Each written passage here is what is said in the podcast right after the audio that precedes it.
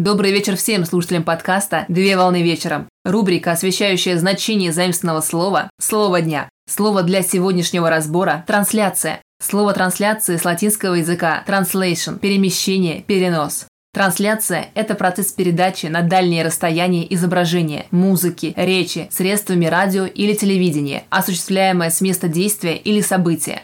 В радиовещании трансляция представляет собой процесс передачи звуковой информации в радиоэфире, а также передачи информации через проводные сети. Пример – радиоприемник, работающий от электропитания. Телевидении трансляция представляет собой процесс передачи телевизионного сигнала. Пример – показ телевизионной программы через кабельный канал связи по телевизору. В социальных сетях онлайн-трансляция вещания представляет собой передачу репортажа через интернет.